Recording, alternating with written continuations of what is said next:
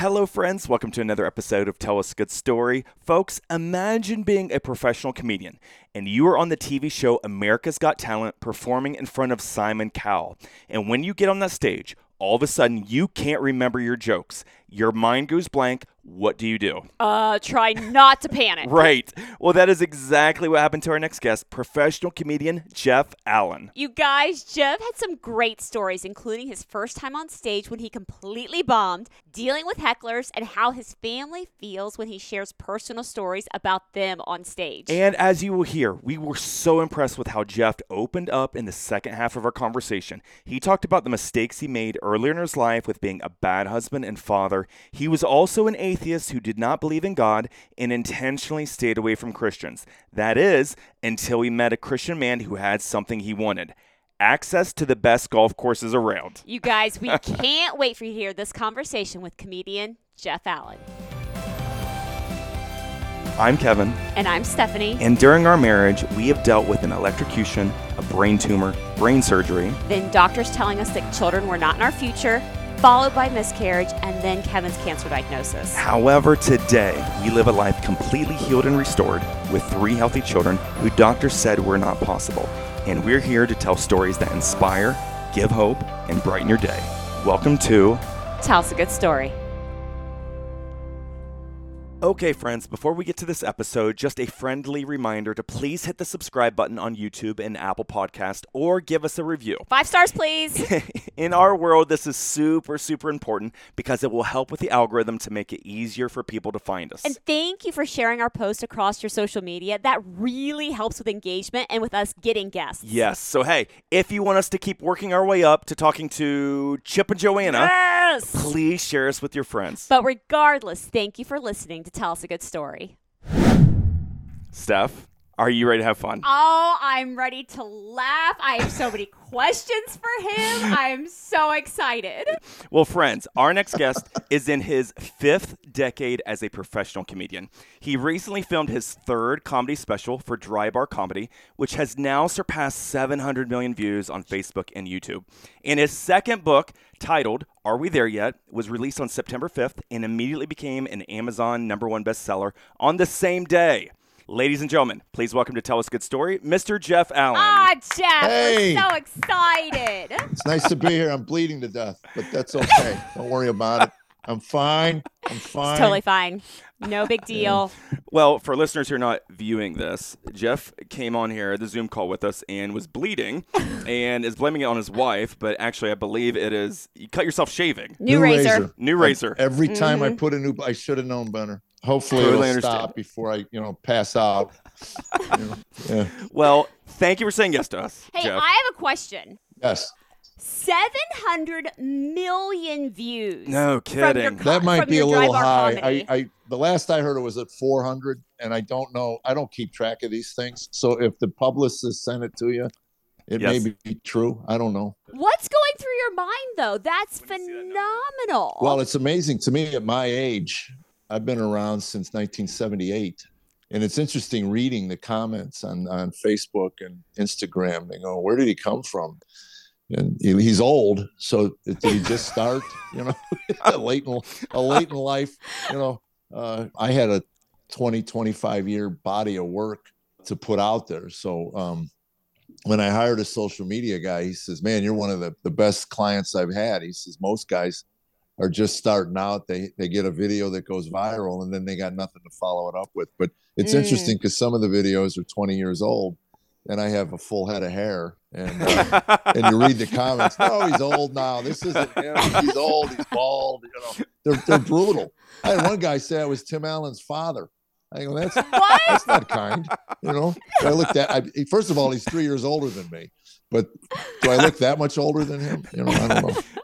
well, you're probably the busiest you've ever been with Yes. everything going on right now. It's yeah, it's interesting. We have. Uh, I I told my manager when when things clicked. I said Tammy will determine. My wife will determine the number of dates I take, based on the, the book we just wrote. Uh, you know, we had some issues. I was I was in an IRS audit, and he says, "How many days are you on the road?" I said, "I don't know. It's on the sheet." And I looked. It was 228 days.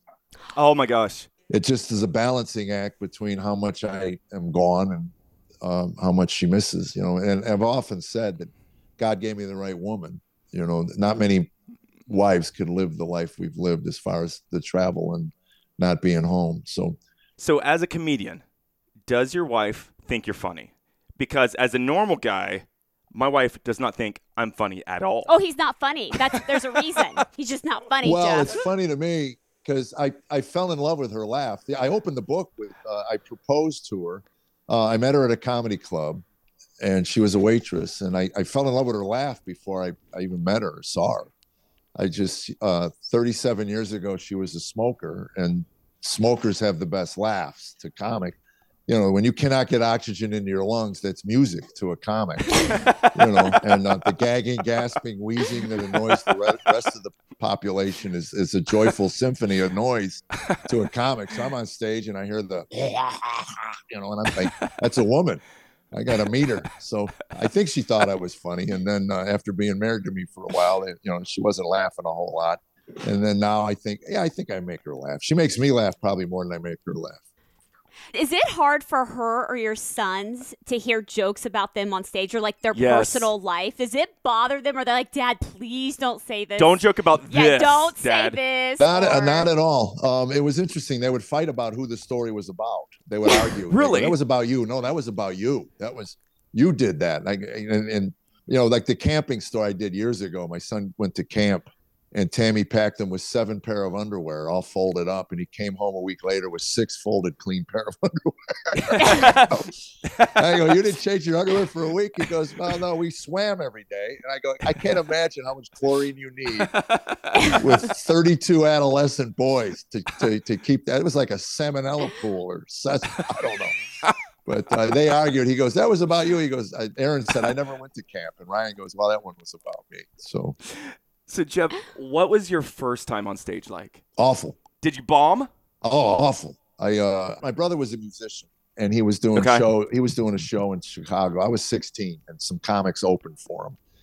And I thought, gosh, I would love to do that. But how do you do that? I mean, it wasn't like today where they have, you know, schools and stuff you can go to. And it's not like high school had a table set up for stand-up comics for career day, you know. So I just put it in the back of my mind if it ever comes across. So six years later, I was working in, at a jewelry company in Chicago. And after they're setting up the show, some guys go, "We're going to go to the comedy cottage." And I said, "What's that?" That's where comedians get up. And you know, I was like, "Whoa, wow, where's this?" So I was I hung out there for three months before I worked the courage up to try. I was there every night for three months, hanging at the bar and meeting the guys. And anyway, open mic night, Thanksgiving night, 1978. I go up on stage. Everybody comes out because they know me and now they they've been waiting for me. They knew I wanted to do it and I drew a blank. I, I didn't prepare. I didn't know you prepared stuff. I didn't prepare a thing. I just thought comics went up and talked about their day. And I had done some magic. So I tried to do a magic trick. My hands were shaking. I dropped everything. I mean, it was awful. I went home, I tears, I cried, I was humiliated. And uh, Oh. two nights later, I was back Sunday night for an open mic night. And the MC came over to me and said, You're going to have to make some sense tonight. What you said Sunday, we're still trying to figure out what you said Thursday night. You know? So, so, yeah. what was the first joke then that killed? Do you remember? I'll tell you the first joke I got to laugh with. I had a 68 VW bug and I had to park it on a hill because I couldn't afford to change the start, get a starter for it. So I had to park it on a hill, run it down the hill, hop in, pop the clutch and go. So one night it broke down about a mile from the club and uh, I ran on the last mile to make my set. I walk in, I'm sweating. Oh, I'm angry. I hit the stage and I just start spewing about this VW bug. And I go, anybody own one of these? I bought three because I couldn't believe what pieces of garbage the first two I got were. Uh, if you're lucky enough to get the heater working, it'll burn every hair right off your ankle. It's like driving around with a flamethrower on the floorboard. The stiff frost system is your breath in a rag.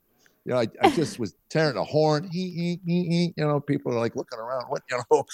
Anyway, I realized at some point they're laughing.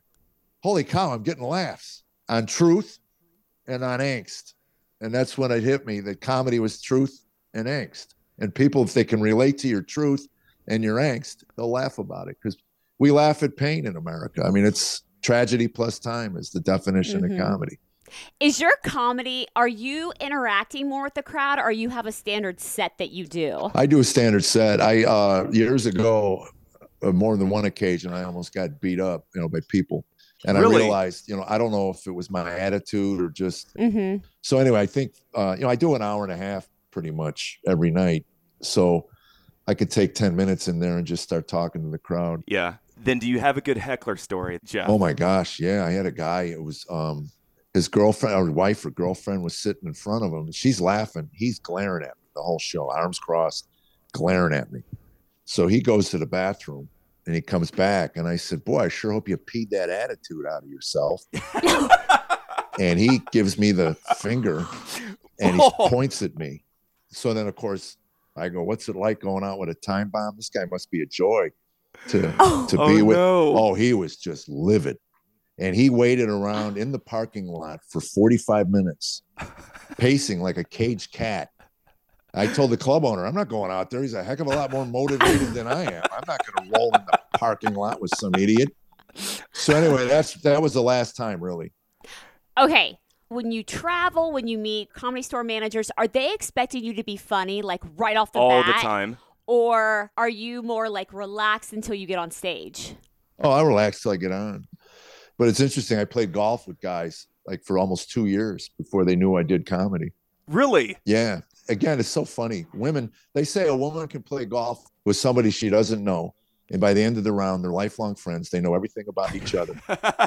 And I golfed with a guy for almost five years. And then we were getting together for dinner with the wives. And Tammy says, What's his wife's name? I go, You know, I don't know. I never asked. and she says, Do they know my name? I said, The whole world knows your name, baby. You know? yeah, I didn't even bother to ask. You know, I finally, when we got to dinner, I go, By the way, you know, country, what's your wife's name? But um, anyway, finally, somebody said, By the way, what do you do? It's like after two years, I go, I'm a stand up comic. And they were shocked. They were like, What? You? You're not that funny.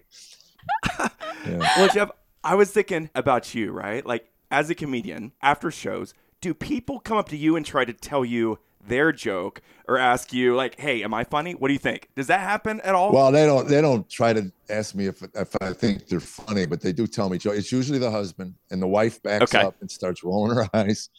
You know, and um, yeah, and uh, every now and then someone will give me uh, a, a version of a stand-up bit. Uh, Okay. that's not a joke joke that I think you know well, I could use. I I got a line from a woman one night that I use, and I said, "Is that yours?" She goes, "Yeah." I said, "Can I have it?" She says, "Oh, sure."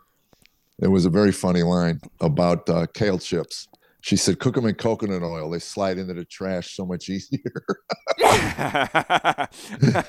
so anyway, That's like one time out of five decades But- of career. Mm-hmm.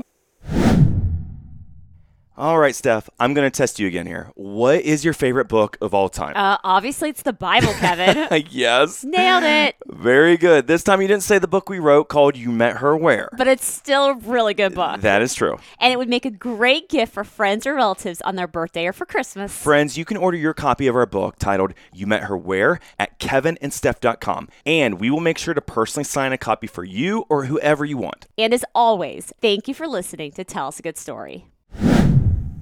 All right, Jeff. So, for all of our guests, I like to give a list of fun facts to let listeners know what you've done, what you've accomplished, and my wife as well. So, Steph is not aware of any of these, Jeff. So, you're going to see her genuine reaction to these, and this is going to kind of start some good stories as well. So, I'm going to brag on you here for a minute, but if I miss any of these, if I'm not accurate, please let me know. okay. All right, Steph, here we go. Fun fact number one Jeff has appeared everywhere on Comedy Central, Showtime, TBN, CBN, Dry Bar Comedy, where he's their most viewed comedian, America's Got Talent, HBO, Amazon Prime, Huckabee, Pureflix, VH1, The Grand Ole Opry. What? So, I could go on, but I'll stop here. America's Got Talent. I'm gonna tell you the story about America's Got Talent. Please, please. I, I went in to do the audition. Uh, first of all, I was supposed to do it before COVID, and Okay. COVID, COVID hit on Saturday. Monday, we were flying to LA, Tammy and I, to Okay. tape the audition. And they call on Saturday and say they're pulling the plug. They're not doing any more live tapings because of COVID. So I thought, well, it's over. You know, I mean, at my age, and you know, I was lucky enough to get you know asked. And then the following year, my manager calls me in January and says, They got a spot for you in March if you want to do it. I said, Sure. Now, I should tell you, all preface it all. I have always had a hard time with auditions, always. My, I have Okay. a hard time with script. My, my memory, Mm. I'll, and again, if you're doing something by memori- memorizing it and you get to a point where you can't remember a word, it may take three seconds to get the word, but by then your rhythm's off. Then my panic button hits because I'm out of I'm out of rhythm. Happens Okay. a lot. I mean, when I did Letterman auditions and I did Tonight Show auditions, I and plus I tell stories which are long and they want you to hit Quick. in two minutes or and AGT was 90 seconds. So in 90 Oh, seconds, they- jeez. they want you to hit three different topics or four different topics and i'd rather just do one story for 90 seconds with 3 or Mhm. four punchlines in it you know but they don't want that so they they edited a set for me out of my material they just took Okay. what they liked I, we sent them hours and they picked this particular 90 seconds and i rehearsed it i did you know i was ready so anyway i get up there and i start and i do line one line two line three is gone i can't remember the third line Oh, no. yeah, but it's taping. So I stop and I say to Simon Cowell, I said, I just had a brain freeze. Can I? And he says, absolutely. Don't worry about it. It happens a lot more than you think. So just get your thoughts. Let's start over. So anyway, I start line one, line two, three. I can't remember it. Can't remember my third line. So now I'm panicking Mm. and I'm standing there. And then Simon Cowell says, Would water help you? I mean, and I'm thinking anything that'll buy me some time. So uh Crews, Terry Crews coming across the Yes. stage. Nicest guy you'd ever want to meet. So anyway, he's walking across with a bottle of water. And I'm thinking, what is that stupid line? Stupid line. I can't remember it. And then I take a sip of water and the line comes to me. Finally, I got it. So I do my 90 seconds. They give me all four yeses. They go, yes, yes, yes. Now I'm jacked. I mean, I am jacked. We're high fiving me and Terry, and, and he's hugging me. You did it. You did it, man. You did it. How, how cool is that? My, a lot of guys freeze like you did, but you hung in there, man. You finished it, man. How cool is that? You got the four yeses. How does it feel? I said, it feels great. Now some producer comes over and says, Will you call Tammy on FaceTime? Uh, we want to film her reaction. And I look at my watch and go, It's 7:30 in Nashville. She's asleep. She goes to bed in the in the in the spring. It gets dark at five five thirty. She puts the chickens to bed. So sure enough, I call home. It's pitch black. She picks up what is it, and I go, I got him, baby. I got him. Four yeses. You know. She goes for real. I go for real. She goes, oh my god. You know, and we're like, and then she starts crying. She says, we waited so long for this, and then oh, I react to her and I start crying. And the whole time there's a camera from NBC over my shoulder. And I'm thinking my friends are going to be merciless with this. They're not going to let me forget this. You know, I got a three foot putt. They're going to go, You want to take a break? We know you've, you've never done this before either. You know, made a three footer. So, anyway, they tell me when I'm signing the release papers that they're just going to the live. So they're cutting 100 acts down to 32. And I immediately figured I'm not going to get it. I mean, I froze twice, you know, and there was some other things that we, you know, we can talk about. But anyway, uh, they called a couple months later and said uh, the judges passed on your audition. And in hindsight, you know, after the book come out and um, and stuff, uh, we probably thought it was better that it didn't because Okay. of the, the culture the way it is. There's some things in the book that um, um, if they wanted to, they could go after me about. Mm-hmm. Some Okay. not flattering things about me as a husband and a father. which we'll get to. Mhm. We will get to that. So, Grand Ole Opry. What is it like to perform there, Jeff? That's someplace we would love to go somewhere. I mean, someday, but what was that like? Well, it was amazing. I, I'll go back when we moved to Nashville. Um, one of my friends used to manage an artist named Michael W. Smith Yes. and um, Amy Grant. He became a good friend of mine. So he was handling uh, Gary Chapman, a singer uh, who was doing a, a weekly show or a monthly show at the Ryman Auditorium.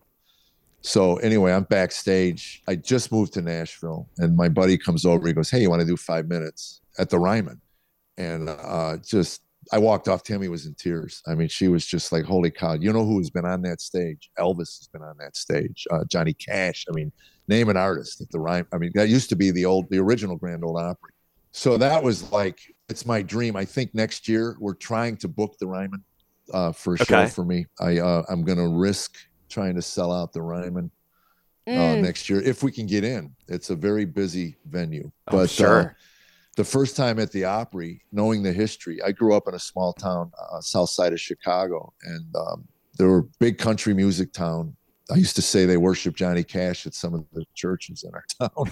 you know, so you know they used to listen to the Grand Ole Opry on Saturdays. So to get there was uh, was a big thing. So how long in a set, Jeff, until you know this is a good audience or this is a bad audience? I got to really work here to try to turn them around. How like how far into it do you know? Two minutes.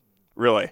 Well, now it's I'm in a different place in my career now. Um, I the audiences they're familiar with me. They're usually fans. They they kind Okay. they know what they're getting. They specifically came. I mean, I've had people drive three, four, five hours to come see a show. So it's uh it's heartwarming, but it's a different vibe altogether than what I I did the first 40 years of my career, uh, where I had to earn them. I had to gain their respect. You know, corporate corporate's still hard. Okay. Um, you know, you're walking out cold, but you know within you you deliver a couple lines and you know if they're on okay. on the same wavelength you are as with satire and you know I used to do a joke open my show. I said uh, I would tell about myself. I know you don't know who I am, so I'll tell you a little bit about myself. I'm I'm 67 years old. I'm married for 37 years. Got two grown boys, four grandchildren. Some things more personal. I'm a recovering drug addict and alcoholic. 30 years ago, we filed bankruptcy, lost everything. And then 27 years ago, my wife said if things don't improve in our marriage, she's going to file for divorce. And I tell you this because I draw my comedy from my life experience. And that's a few of the highlights we'll cover tonight alcoholism, bankruptcy, and divorce. So strap on your fun hats, folks. Mr. Sunshine's here to cheer you up. And if they laughed at that, then I knew we were good. Then we were good because they got they got the joke. Steph, what is one of the most asked questions we get about Tell Us a Good Story? Uh, do I really get that excited?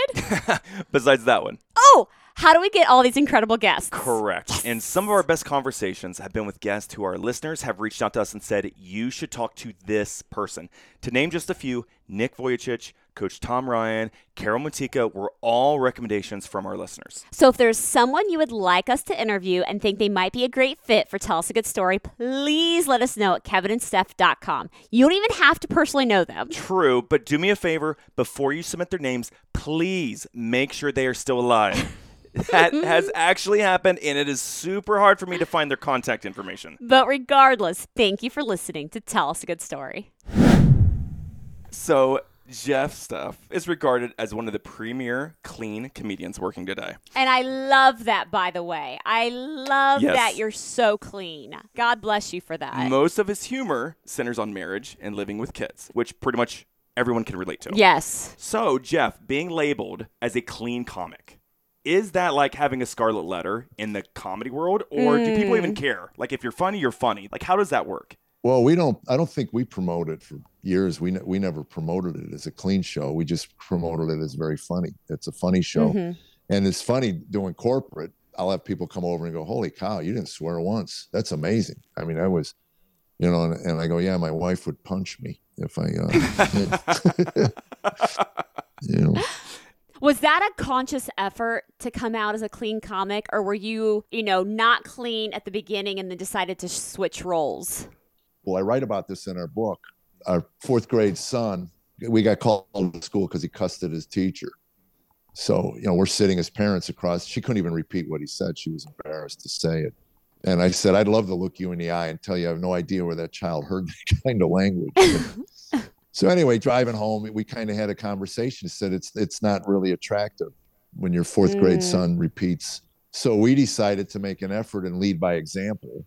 And then I Mhm. wondered if I could clean up my show. I'm a storyteller, and it really made me a better storyteller to get a thesaurus out. My material was kind of what I'm doing now. It was just laced with profanity. And then I read a quote. I think it was Eugene Debs said that profanity gives people permission not to hear what you have to say. And I really think about a year and a half later, I committed my life to Christ. And um, I'm sorry, the ball squeaking. Did you hear that? We Yeah. did. I was, yeah, that's yeah. our dog. You have a She dog. Just, she just loves balls, and uh, she wants to know why you don't want to talk to her.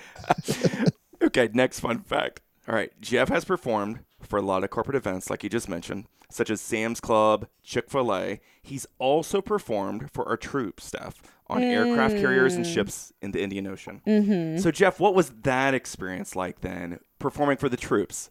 Well, it was the best and the worst. Um, uh, I got my son to come with me to Bahrain. Okay. We flew across the uh, the world, and um, he was in high school at the time. So to travel with my son and do and land on an aircraft carrier. The downside was it was a warship. We had just invaded Afghanistan, so the ship was sending night ops out to Afghanistan for bombing missions. Whoever put me on that ship did probably lost their job. They were not happy that a civilian, two civilians, were on a warship. They they were not happy about it Mm. and it was hard, difficult shows. I mean, they they put a microphone in the cafeteria and just said, "Start doing your comedy." I mean, they're you know they're, they're in line getting food. So my son said to me that for, after the first show, he goes, "I've never seen you bomb like this." I go, "Well, get used to it because I have a feeling it's going to be like this all week."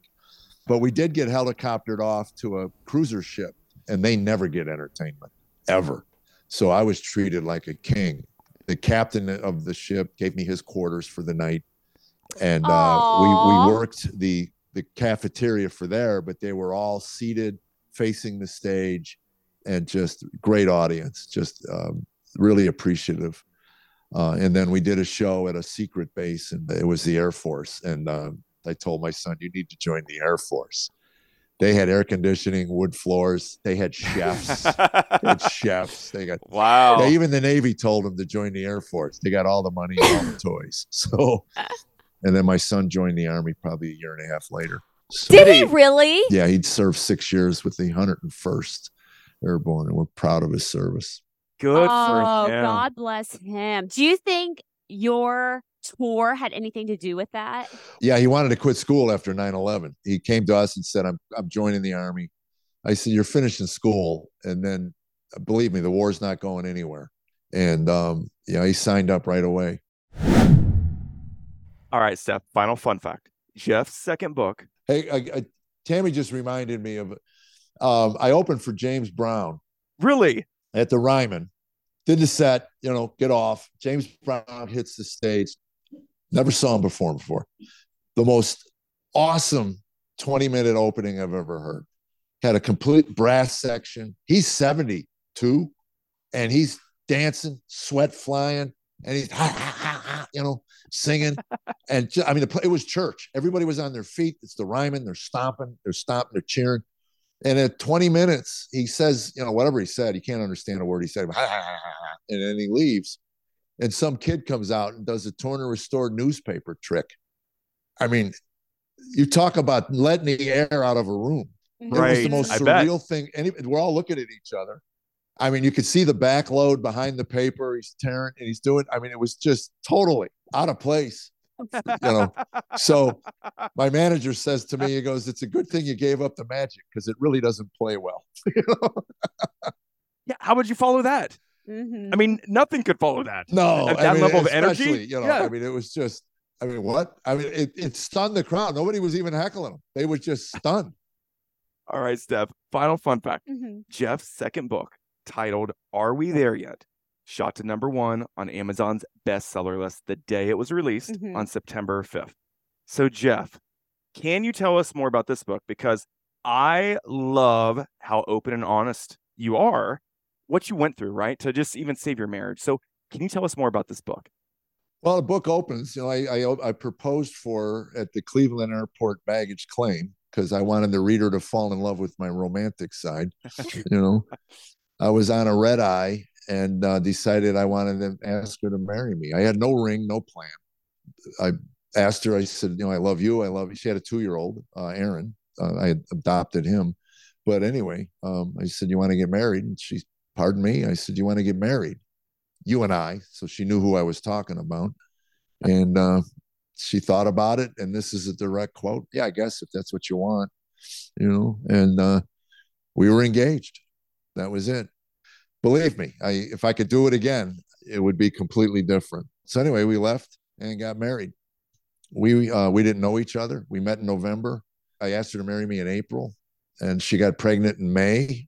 We got married in July, and I went from single and traveling 50 weeks a year to married and two kids inside a year. Drinking, drugging. Uh, in in we moved to Boston. And about a year into that, you know, I share this in the book. This is one of the things we we talked about about AGT because my father asked me what got me sober. What was the catalyst? Um, for alcoholics to quit drinking, something profound has to happen. Usually, I mean, if life is good, you're not going to quit drinking. So I spanked my six month old in the crib, and um, Tammy came in the room and took him away from me, looked at me and said, Who does this? Mm. And took him in the room and sat on the end of the bed and fed him. And um, the shame that washed over me was just overwhelming. And the next day she took me to AA and they said, Pray. I said, To what? Certainly wouldn't believe in God. They said, We'll find something to pray to. I wanted to stay sober. That night with my son scared me. I mean, scared me. Okay, what I was capable of. So I wanted to stay sober. I did what I was told. I prayed two particular prayers the serenity prayer grant me the serenity god grant me the serenity to accept the things i cannot change courage to change the things i can and wisdom to know the difference. And then the third step prayer that's what they call it in the blue book. God remove me from the bondage of self so that i may, may, may better do thy will. Take away my difficulties so that victory over them others may bear witness. To thy strength thy power and thy way of life. And I prayed those prayers every day, multiple times a day. I mean, I was hanging on, you know, like most new recovery people. You were an atheist at that time. I was. Correct? I was an atheist, and then you know, again, the title "Are We There Yet?" comes from uh, again, you know, if you picture the image of a child in the back seat of a car, you're on a journey with your parents. They're driving. They they have an idea of where the destination is, but you have no clue, and you're just constantly asking through the impatience of a child and that to me was recovery and that's what I, we share in the book you know are we there yet it's just am i there i kept asking therapists i kept asking sponsors in the program. You know when am i done? When am i done with recovery? When am i recovered? You know they kept talking about a layer of an onion you're peeling an onion back you know and all of this. And i go well i must have a huge onion because it's just constant you know? And i think i'd make some progress and then i'd break and smash things and feel like i'm back at square one. And um, the first half of the book is what we went through as a couple. We moved every two years. They're called geographical cures. Uh, you know, most people whose marriages are in trouble, they, they think if we just it, we just change locations, and it would be better for a little while. You got a new place, you got new people, but then the same old problems come back, and then we'd move again. It was about every two years. We moved from Boston to New Jersey, twice in New Jersey. Then we moved to Arizona. So we had three moves in six years in our marriage. And then uh, it's no coincidence. You know, we fixed our marriage. Christ captured our heart, our home, and we've been in the same house now for 27 years. I want to know what brought you from atheism. Like, what was that pivotal moment? Well, they started with the pray to what? They called it a higher mm-hmm. power. And I just said, if I'm making up a deity that makes me delusional, so I started looking and I went to a therapist after an event. You know, I, I did some things. I uh, yelled and screamed at my wife and she sobs, you know, and I put my son to bed. He goes, Daddy, you win. I go, What do you mean I win? He goes, You yell, mommy cries, you win. Not one of my prouder moments. So I went downstairs and told Tammy, I said, I'm going to get help. I said, I don't want to be this way. I got to change, you know. So I went to a therapist and she put books in my hands. I started reading self help. Mm-hmm. And then I eventually wound up on New Age spiritualism, Buddhism. I discounted it as okay, that's not working. That's not true. That's not. And after seven years, uh, God put a man in my life that was a Bible believing Christian, but he had something I wanted. And it wasn't the Bible and it wasn't Christ, it was golf.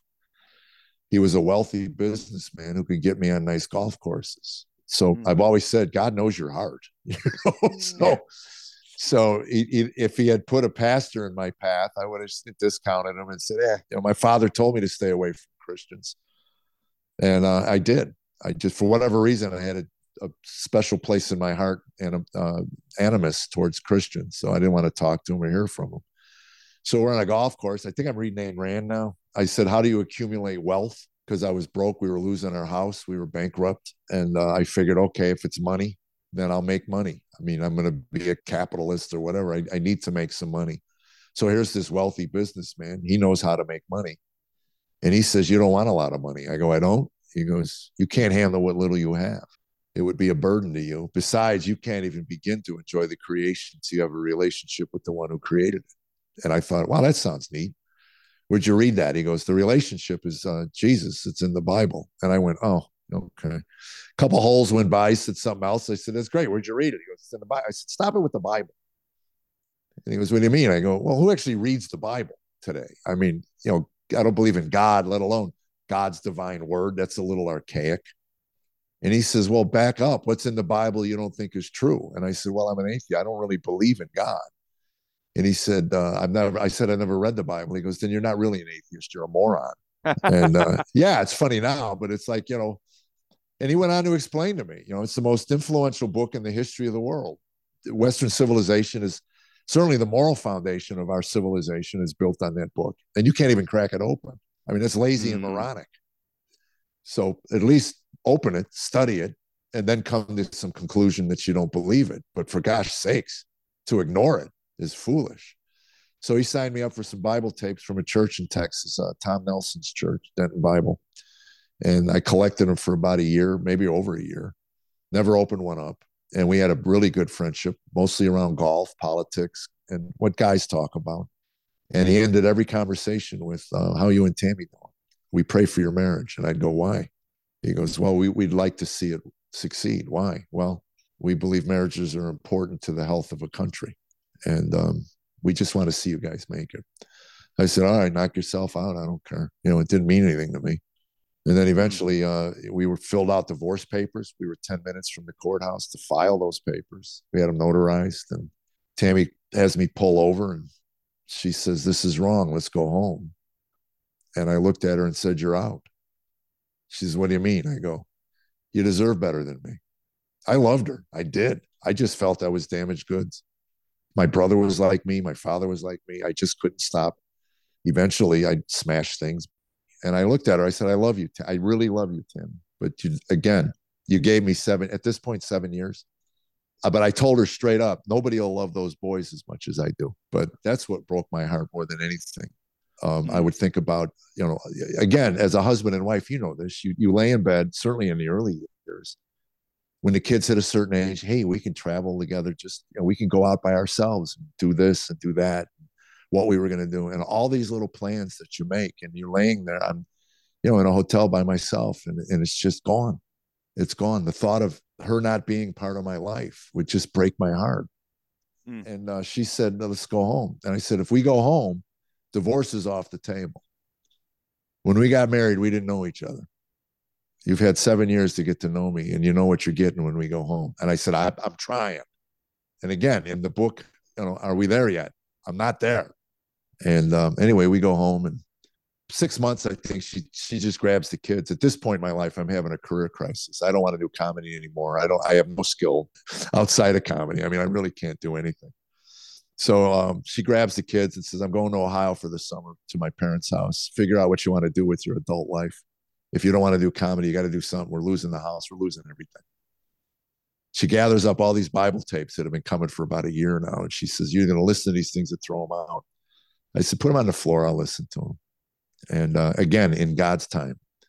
Mm-hmm. So one day I'm walking by, nobody's home. I'm lonely. Anyway, I see the tapes and I open one up, and it was Ecclesiastes 1 1. It was uh, meaningless, meaningless. All in life was meaningless. And I said, yes. That was my conclusions after a seven year search. There's nothing of this earth that, that's lasting. It doesn't last. And to hear it come from a pastor and out of the Bible. And I thought that was such a deep, profound truth to me. I don't know if there's another chapter in the Bible that would have spoke to me at that moment in my life like that. Mm. I really don't. And realize you're you're right. I, I bought all the stuff. I got all the stuff, and it just goes to the landfill. That's it. His conclusions at the end of the tape were life without God will have no meaning. Without meaning, there's no purpose. Without purpose, suicide. And I said yes. And I ripped open every envelope looking for more Ecclesiastes tapes. And then it got to, uh, I think, one of the sermons, the pastor's conclusion. He said, This is what he's saying. If happiness was an act of human will, we'd all be happy. Solomon says it's not human will something outside of us comes inside of us and then it works its way out into the form of service we're wired for worship and service two things you know you want to be loved you have to be loving and you have to figure out mm-hmm. what that looks like well the bible's very clear uh, in ephesians what a husband's role is And I just soaked that book in. Just she was gone. I had no work. And I listened to just about a year, year and a half's worth of tapes in two or three months. And then I was in uh, Texas in August. I started in June. So August, I was at my friend's house. And uh, we went to church, went to Tommy's church. And uh, he's when we went back to Phil's house, he said, When I met you, God put it on my heart you were looking for something. Have you found it? And then all I could think to say was, if Jesus is not who he said he was, then Solomon was right. I'm a dead man. And um, that was 27 years ago, I guess now. Wow. It was like overnight. You know, it's almost as if Jesus said, you know, I've, I've always been there, just waiting for you. Mm-hmm. And I had to exhaust all these other things. So looking back at all the stuff that you wrote, was it hard for your wife to read this book and kind of Yes. relive it and, and you to write it? How hard was that to do? Well, the last draft I gave to her, I said, You need to read this and be okay with my version of what we went through. And she read the first two chapters and came to me and said, I can't read anymore. We were horrible people. Mm. And I said, uh, That's the beauty if you stick with it. You know, my friend Andy Andrews wrote the foreword and he caught it. He captured, I called him up. I said, You captured it. You're going to meet two couples in this book. Are we there yet? You're going to meet who we were when we got married. And then you're going to meet who we were after Christ captured our heart and home. And they're two completely different people. If you like what you hear, please tell someone about us. As soon as this episode is over, go tell your spouse, your closest friend, a parent, a coworker, or share one of our posts on social media. However, if you don't like what you're hearing, please do not. Don't tell anyone. Don't tell anyone. Don't tell anybody. Just disregard this message. Don't worry about Forget it. about us. Yep. Go on with your merry day. And to get more information about us or our entire catalog of episodes, be sure to check us out at kevinandsteph.com. Thank you for listening to Tell Us a Good Story. Well, listeners, for more information about Jeff, you can go to his website, jeffallencomedy.com. Also on social media, Instagram, he's J Allen Comedy, and on Facebook, he's at Jeff Allen Comedy. So please go to his website and get his new book, Are We There Yet? My Journey from a Messed Up to Meaningful Life. And if you order it from his website, he'll sign it for you at no additional charge Oh, that's awesome. which is fantastic. And he is currently on tour. His tour is titled Are We There Yet? Which actually, Steph, comes through Columbus oh, in January. Oh. So, Jeff, we're in Columbus, Ohio. So we obviously we will need to get ticket stuff to that when he's very here in town. fun. I love that. Yeah, I used to. I usually do the Funny Bone once a year. There, I don't know if that if that's the venue or not. If we're doing a church in Columbus. It is. It's the Um, funny bone. It is Oh, okay, Bone. great. Yeah, it's one of my favorite venues. Well, Jeff, thank you so much for writing this book. Yes. Right. I appreciate so You're open, being open and honest, and because that's gonna be incredibly helpful to a lot of marriages. So thank you for doing that, and thank you for saying yes to us. Oh, you're welcome, man. I had a blast. Thanks, I'm Jeff. st- did I stop bleeding? I'm done bleeding. You're done man. bleeding. It's all done. Yeah, I'm healed. Friends, we want to encourage you to please follow us wherever you listen to this, whether it's on the Apple Podcast app, iHeartRadio, Spotify, or one of the other platforms. You guys, it's completely free. And while you're there, feel free to give us a rating or a nice review. Thank you for listening to Tell us a good story.